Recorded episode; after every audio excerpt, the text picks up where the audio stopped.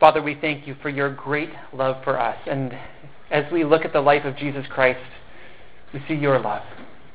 So Jesus, thank you for bringing this love to us. And I pray now that you would fill us with the Holy Spirit as we open your word. May we have hearts that are attentive to what you have to say. In Jesus' name we pray. Amen. We are going through a sermon series here at Cornerstone Church where we're looking at Matthew chapters 1 through 7. We started right before Christmas, looked at the Christmas story, and we're just going to continue on through chapter 7. We've kind of taken some big chunks for now, and we're going to take half of chapter 4 today, but when we hit chapter 5, we're going to slow it down a little bit. That's the Sermon on the Mount, and we'll take a good long time to go through that. But as always, when we go through a longer section of Scripture like this, I just want to encourage you to be reading this Scripture for yourself, hearing what God has to say. You will get so much more out of this if you are studying it and learning the context and listening to God, talking to God, and praising Him as you chew on this material as well. In today's sermon, we're going to look at a well-known passage, the temptation of Jesus. In this passage, we see Satan three times tempting Jesus. And each time, Jesus responds with Scripture. He responds faithfully. It doesn't fall into the temptation. Now, this passage, it's a pretty simple one to figure out what it's about. It's simply about the temptation of Jesus and Jesus being faithful in the midst of it. But as we dig into this passage, I think we'll see some wonderful things, some applications for us, some things that we can learn and take away. Now, just a quick side note here. Every time that Jesus answers with Scripture in this passage, he's answering from Deuteronomy chapters 6 through 8. So I don't know if Jesus had just recently had a quiet time there or what the deal was, but he chose to answer Satan from Deuteronomy 6 through 8. And one thing that some of you might want to do even today is just sit down at home and read those chapters. I did that, I think, 3 times in the last few days, and it's just a really rich section of Scripture. And it'll give you a lot more understanding into what Jesus was saying as he was answering Satan in these temptations. So Deuteronomy 6 through 8, some of you may want to read that and chew on that sometime in the next couple days. Okay, let's read our passage for today. Matthew 4, verses 1 through 11. Then Jesus was led by the Spirit into the desert to be tempted by the devil. After fasting 40 days and 40 nights, he was hungry. And just let me stop there. Let's remember, Jesus was a human being. Sometimes we think of him as, 100% God, which he is. He is 100% God. But sometimes we forget that he was also 100% human. And that as a human here, without eating for 40 days and 40 nights, he was hungry. Really adds a lot to the scene here of the temptation. So in verse 3, we see the tempter came to him and said, "If you are the Son of God, tell these stones to become bread." Jesus answered, "It is written, man does not live on bread alone, but on every word that comes from the mouth of God." Then the devil took him to the holy city and had him stand on the highest point of the temple. "If you are the Son of God," he said, "throw yourself down, for it is written, he will command his angels concerning you, and they will lift you up in their hands, so that you will not strike your foot against a stone." Jesus answered him, "It is also written, do not put the Lord your God to the test." Again the devil took him to a very high mountain and showed him all the kingdoms of the world and their splendor. "All this I will give you," he said, "if you will bow down and worship me." Jesus said to him, "Away from me, Satan, for it is written, worship the Lord your God and serve him only." Then the devil left him, and angels came and attended him. So what we're going to do with this passage today is we're going to take a look at it from 3 different angles. And each of these angles, I think, will help us figure out how we should apply this passage. So the first angle that we're going to look at today is the angle of Satan as tempter. Satan is tempter. Now, it's pretty obvious from this passage that the devil wanted to get Jesus to stray from the path that God had for him. And whether Satan is dealing with Jesus or with us, that's what he wants us to do. He wants us to get off course by sinning. Now, also, there's something we can learn about the devil from his names. Both the word devil, which is a Greek word, and the word Satan, which is a Hebrew word, mean accuser. So not only does he want to tempt us, but when he gets us to do something wrong, he wants to then stand against us and accuse us, So look at it this way. Here's Satan. He tries to be all buddy-buddy with us, put his arm around us, say, hey, you should do this. It'll be good for you. Come on, do it. And then the moment we do it, he stands against us and says, ha, you're a sinner. Now, it's pretty obvious when we look at it like that Satan does not have our best interests in mind. He tempts us. He accuses us. We learn from other places in Scripture that he is looking to devour us. That's 1 Peter 5, verse 8. It says that he prowls around like a roaring lion looking for someone to devour. We should be aware of his schemes. Now, in this passage, we see that he often works through temptation. So let's look at some of these temptations. So, for example, one of them in verses 5 through 6, Satan tried to tempt Jesus to throw himself off of the temple and to see if the angels would catch him. Now, this one's interesting because, as you're probably aware, Satan actually quoted Scripture in that temptation, and he actually quoted it accurately. He's quoting Psalm 91, verses 11 and 12, saying, this is what the angels will do for you. And I was just thinking as I was reading that now, Satan used to be one of those angels. So he knew what that verse meant. But he was twisting it a little bit. And Jesus responded to him by saying, it is also written, do not put the Lord your God to the test. And there Jesus is quoting from Deuteronomy 6:16. So you see, Satan quoted Scripture, but he misapplied it. If you were to read Psalm 91, it's not about God's people just going off and doing stupid things and saying, God, protect me in it. No, Psalm 91 is about God's provision and protection for those who do his will, not for those who test him.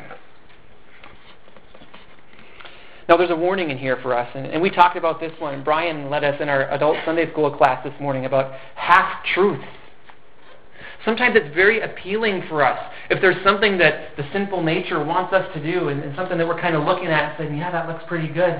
And we can kind of look at a Bible verse, maybe if we kind of skew it a little bit or look at it from a different angle, we can kind of say, yeah, you know what, I think that's okay. Guys, we have to be so careful with this one. It is so tempting for us to want to go our own way and do our own thing. And yeah, we don't want to reject God if we do it, but if we can say, oh, God will think that's okay, we can convince ourselves to do it. That's what Satan was trying to get Jesus to do here. Fortunately, it didn't work. You see, Satan's goal is to take a truth and mix it with a lie so that we swallow the whole thing, and we just have to guard ourselves against that. And really the best way that we can do that is just to know the truth as well as we can, so that if we see a lie mixed in it, we can pick it out. Satan also tempted Jesus in verses 8 to 9, trying to get Jesus to worship Satan. Satan promised Jesus all the kingdoms of the world and their splendor. He offered that to Jesus without having to go through the pain of the cross. Now it's interesting. Jesus knew that this was already promised to him if he would follow the path that God had for him, but now Satan offered it for him on a different path. But Jesus knew that this came at great cost. He'd have to reject the Father and worship Satan. See, God had already made a much better offer, an offer of life. And when we think about it, it's the same for us. God has an offer of life for us. Satan has an offer that ends in death. And we have to choose. Now, I was thinking about this, and I've got a sports analogy. It's Super Bowl Sunday, so we'll use a football analogy. And it's okay, women. I've got one later that's going to be for you. But we're going to use a sports analogy first. Now, once this Super Bowl gets over, we're going to start what's called the free agency period of football. Now, the Vikings have some free agents. One of those is a guy named Jared Allen. He's one of their best defensive players. And let's say that the Vikings want to keep him. And let's say that they offer him $7 million a year because they want to keep him. Now, let's say that the enemy, the Green Bay Packers... No, I wasn't going to say that. How did that slip out? Okay, neither the Packers nor the Vikings are fully evil or fully good. Let's just get that on the table first. But let's say the Green Bay Packers also want to get Jared Allen, and they also offer him $7 million a year to play football for them. Now, Jared Allen might think to himself, oh, that's great, the Vikings want to pay me $7 million and the Packers want to pay me $7 million. I'll just take them both, get $14 million out of the deal. Well, it doesn't really work that way. the Vikings nor the Packers, neither team would let him do that. And I hope it's painfully obvious now that spiritually speaking, it's like that for us. We have a choice to make. Either we take the path that God has for us, or we take the path that Satan has for us. And it's so obvious when we say it like that, but the problem is that too often in our lives we say, God, I want the path that you have for me, but then we hear that siren call of temptation, and we look at what the world has to offer, and sometimes we say, okay, God, I'm going to hold on to all that stuff you have for me, but I kind of want this too. And we just have to be so careful. I mean, look at it from Jesus' perspective here. It was a matter of worship. Who are we following? So just be careful when those temptations come. Those temptations do not stand alone. They come at a cost to us.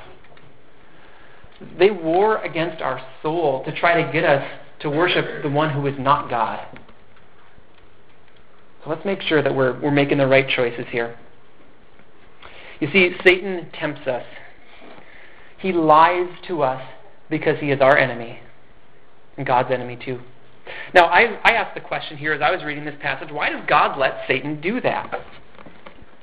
Shouldn't God just kind of stamp him out and say, hey, you can't do that to these people? But look at our passage. Right away in verse 1, we see that the Spirit, the Holy Spirit, led Jesus into the desert to be tempted by the devil. This was God himself, the Holy Spirit, leading Jesus to be tempted. So that's one thing that we need to understand about temptation, is that God sometimes allows it in our lives.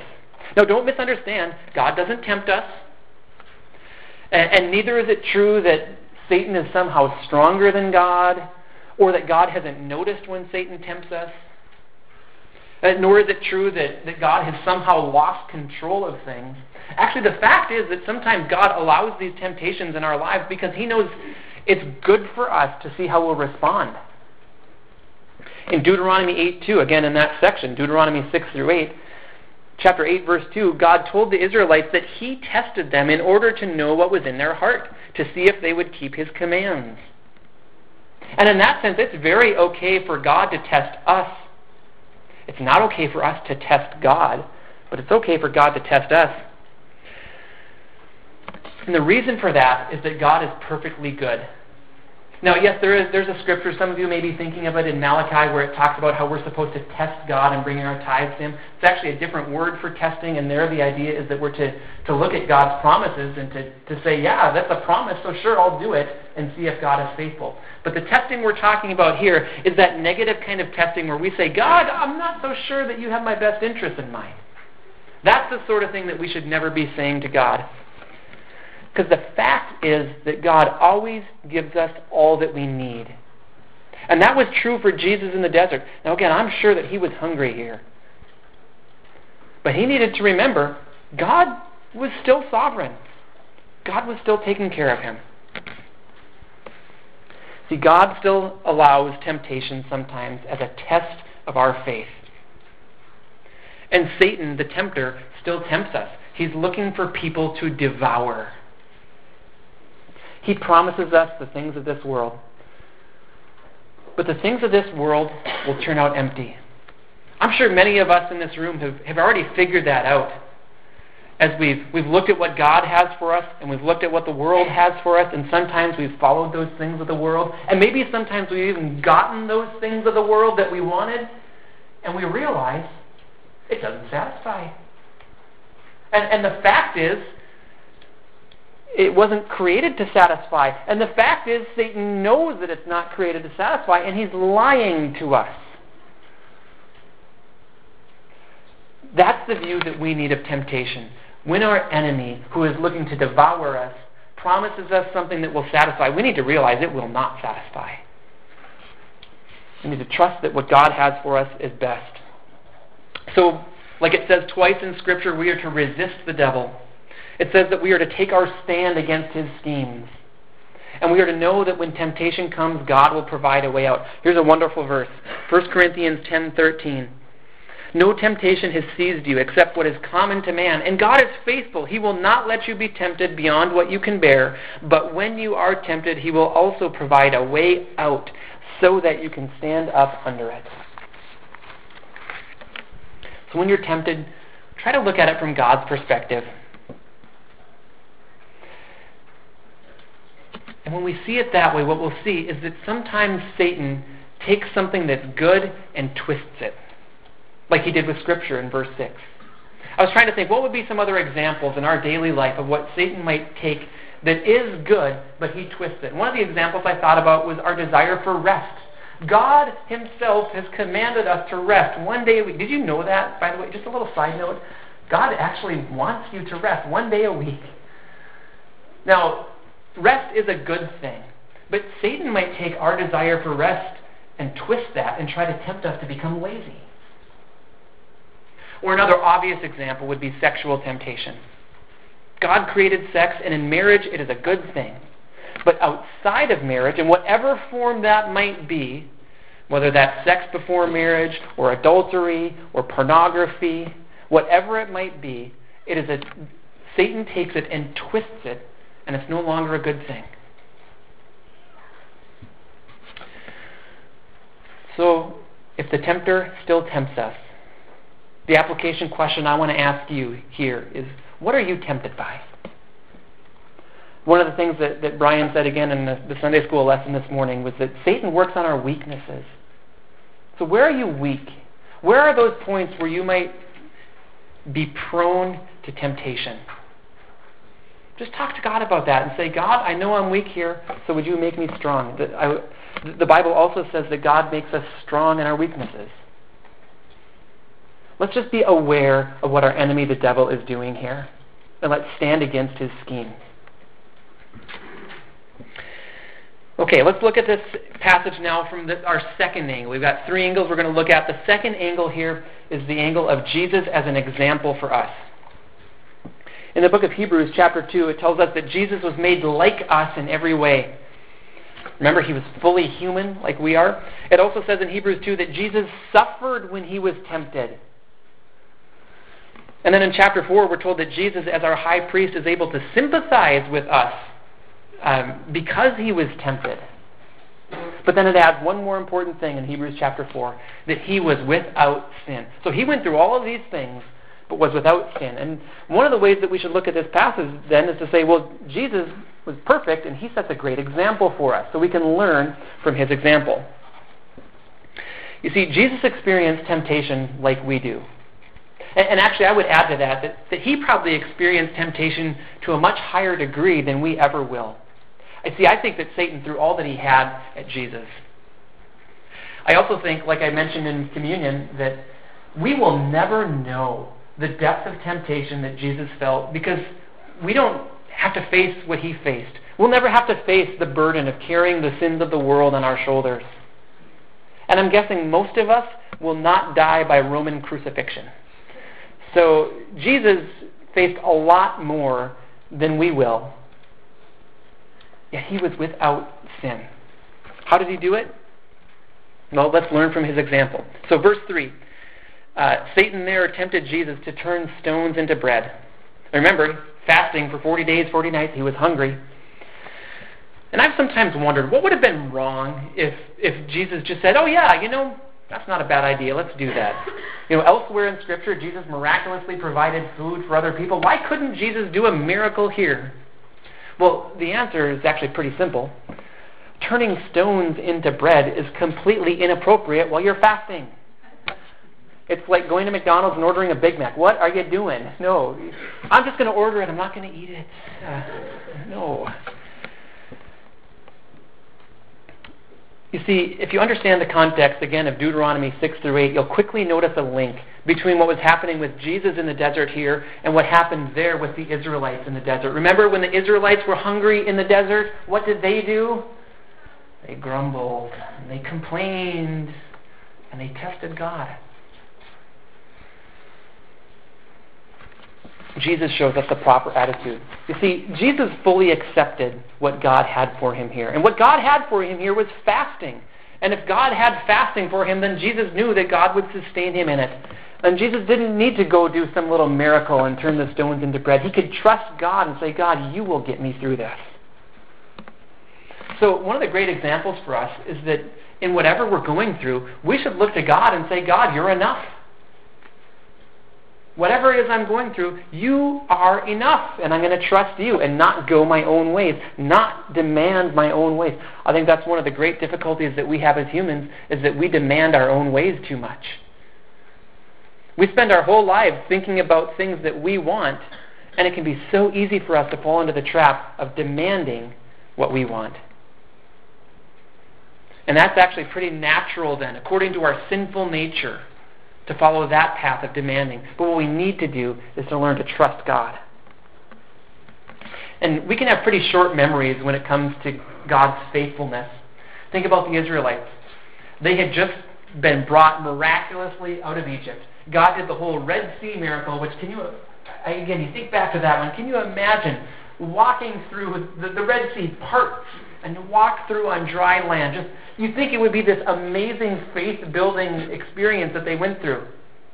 But just a few days later, the Israelites were complaining because they didn't have water. And in some sense, it doesn't make sense to me. The God who just did this huge water miracle, now they're complaining against him because they don't have water. But isn't that how we are? We forget God's faithfulness. We forget how good he is to us.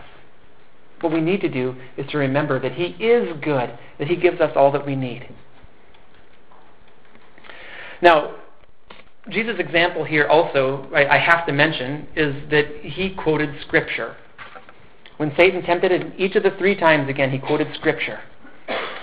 By reminding himself of God's Word, Jesus remained faithful to what God had for him. One theologian called this the supreme example of the Spirit-led life. That as we're going through life, we remember what God has said. The Holy Spirit, it says in John, the Gospel of John, wants to remind us of all truth. One of the ways he does that is by reminding us of Scripture. So application here. In temptation, we should make sure to remember what God has for us. And what I want to add to that is that we don't just wait until we're tempted to remember that. We need to be training ourselves right now so that when temptation comes, we're ready for it. How are we ready for it? Well, Jesus' example here with Scripture. God's Word is truth, and we are to hold on to it. It says that God's Word is like a sword for our battle, that we are in a battle against our enemies. And God has given us a sword. In 1 Timothy 2:15, Paul urged Timothy how to correctly handle the word of truth. So how do we do that? We've got this sword. The goal is that we would handle it correctly. How do we do it? Well, I mentioned I was going to give another sports analogy. If you can, we'll just call it a sport. But rhythmic gymnastics. I'm maybe talk mockingly of it, but there's no chance I could ever do any of the stuff that they do in rhythm. You guys know what rhythmic gymnastics is? This is stuff. These women train themselves to do these phenomenal things. So if you don't know what it is, it's basically the floor exercise, but they add in a prop to it. So they're doing all these flips and spins, and it's just amazing, not only the strength that they have to do these things, but the body control that they have to do these things. And then in rhythmic gymnastics, they add a prop to it, like a club or a hula hoop or a ribbon. And a ribbon is the one that I want to focus on for now. So I want you to picture, it's an Olympic event, and you've got these women that are doing these amazing things. And do you think that the way that it works in rhythmic gymnastics is that somebody's been working on the floor exercise for years and years and years and years, and then they come up to the Olympics and they say, oh, maybe I'll just add a ribbon to that as well? No, I mean, they're taking that ribbon, they're throwing it around, it's going all over, it looks beautiful, and they just have complete control of that ribbon. And no, they didn't just pick that thing up. They've been working with that thing for the last several years probably, so much so that it almost becomes part of their body. And that's, I think, what we should be doing with Scripture. Knowing it so well that it becomes part of us, that when temptation comes, that we respond with Scripture like that. See, one of the best ways to resist temptation is to be saturated in God's Word. I think that's what Jesus modeled for us. Because the more that we let God's word shape and change our lives, the more ready we'll be to resist temptation when it comes. See, the temptations will keep coming. We need to be ready with God's word. And then there's one other application here from what Jesus said, following his example, and that is that we are to worship the Lord our God and serve him only. I have met very few people in my life who have claimed to worship Satan.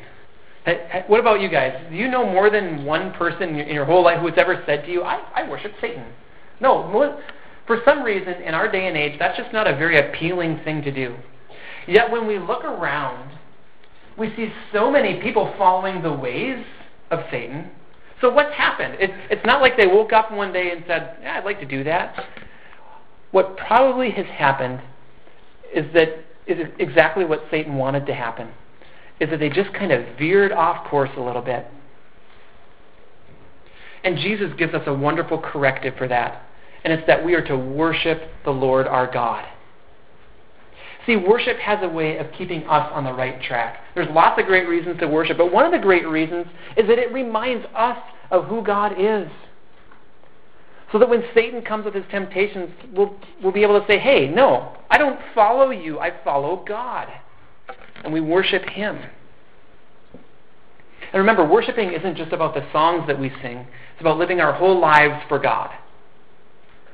So what are you doing right now in your life to worship God? What constant reminders do you have in your life to worship God? Well, we're doing one of them here. We're gathering together to encourage each other to worship. And let's stay committed to that. It can be so easy for us to feel like we don't need church, like we don't need the body of believers, but let me just tell you, we are stronger together than we are when we're apart.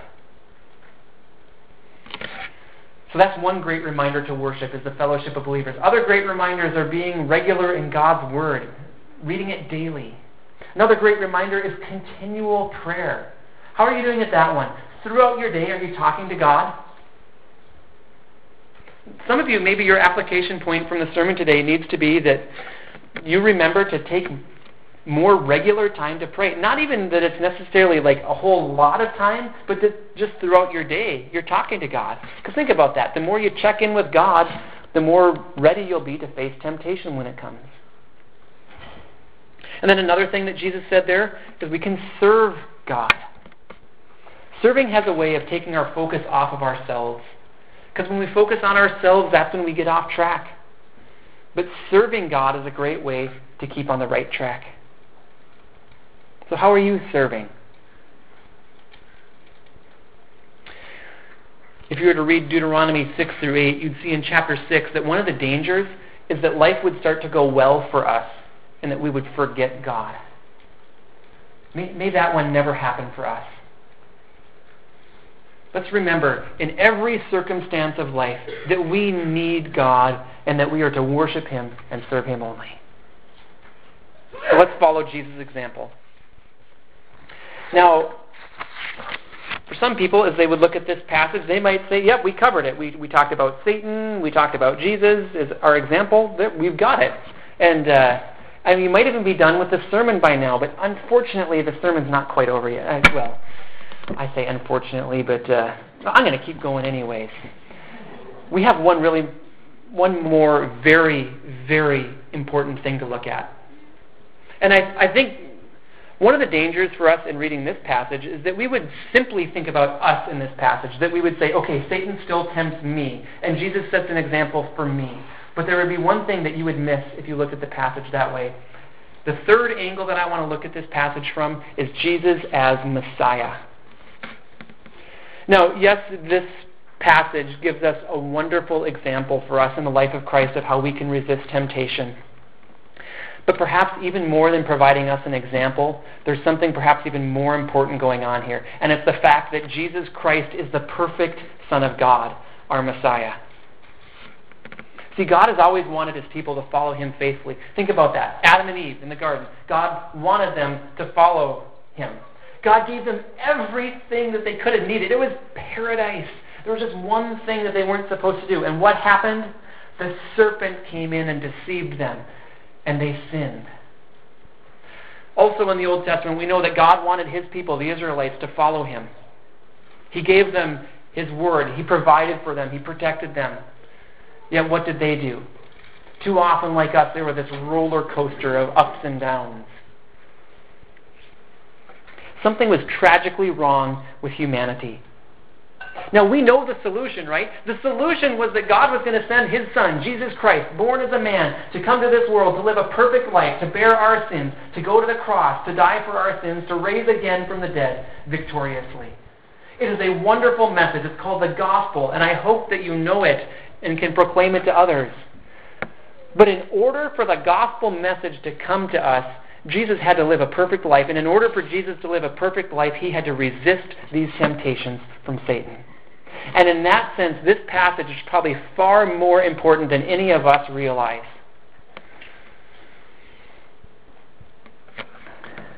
You see, Satan's temptations were designed to knock Jesus off course.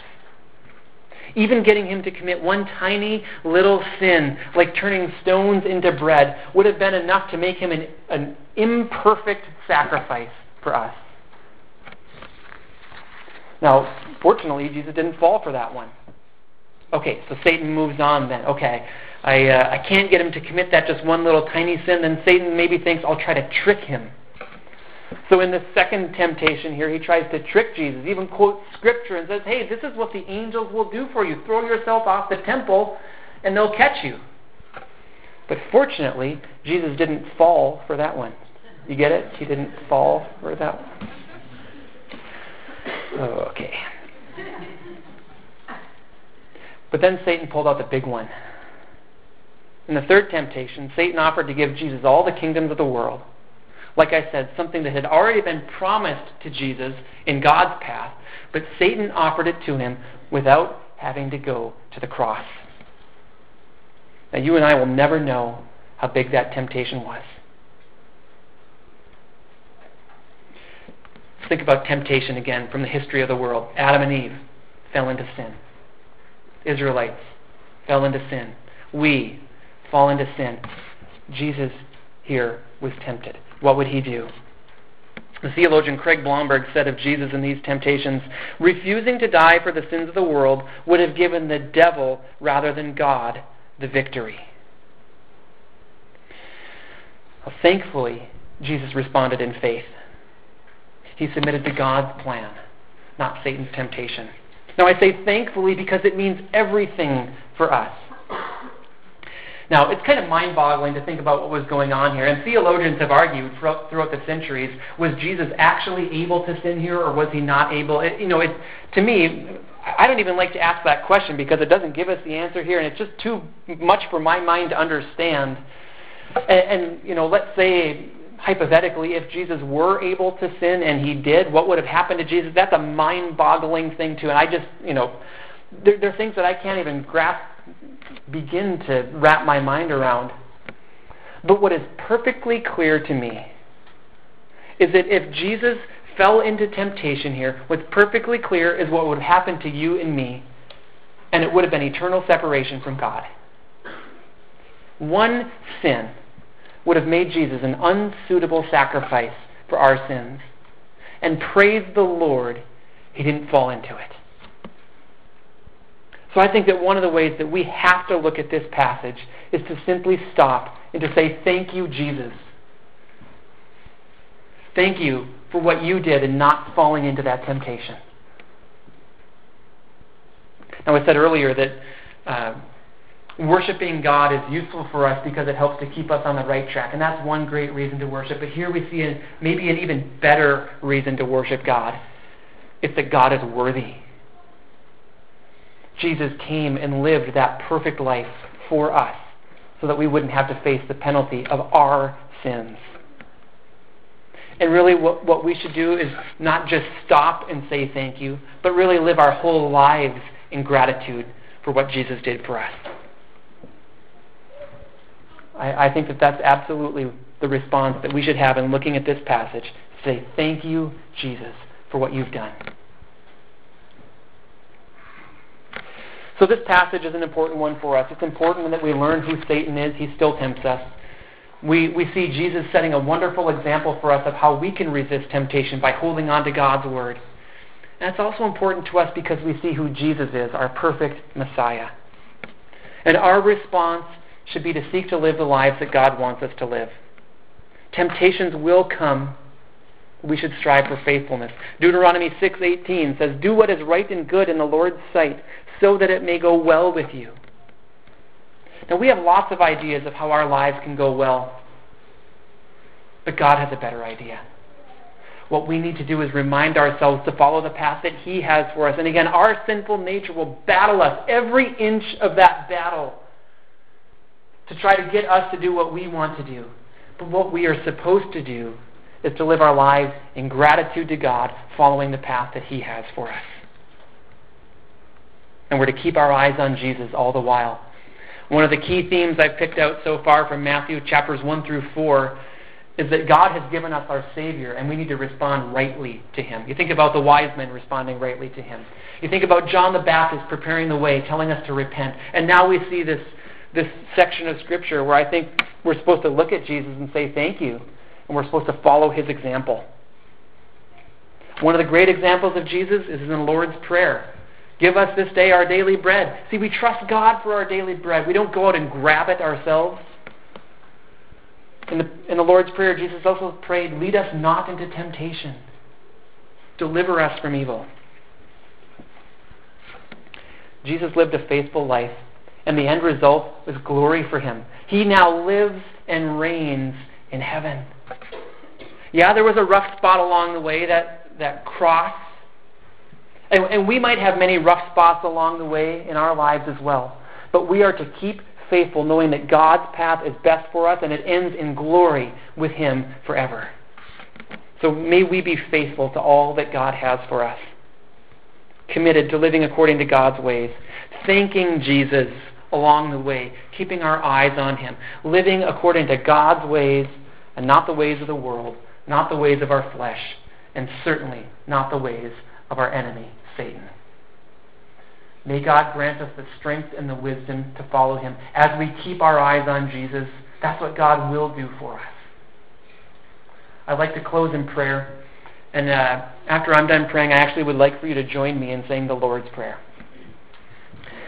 Jesus, we're grateful for what You did for us. May we always be grateful as we look at this passage and these temptations that we will probably never know the full weight of. We thank You that You are faithful. In Your love for us and in Your obedience to Your Father, we praise You that You went the full distance to be our perfect Messiah and Savior. We praise You. And God, we thank You for Your plan and how You want to strengthen us to live the lives that You have for us to live. May we walk rightly with You, worshiping and serving You, holding on to Your word and resisting the devil. God, we praise You that You are stronger than our enemy, and that You love us, and You bring Your children to be with You forever. Please fill us with the Holy Spirit to live the lives You want us to live. And now we all join together in saying that prayer that Jesus taught us to pray. Our Father, who art in heaven, hallowed be Thy name. Thy kingdom come, Thy will be done, on earth as it is in heaven. Give us this day our daily bread, and forgive us our trespasses, as we forgive those who trespass against us. Lead us not into temptation, but deliver us from evil. For Thine is the kingdom, and the power, and the glory, forever and ever. Amen.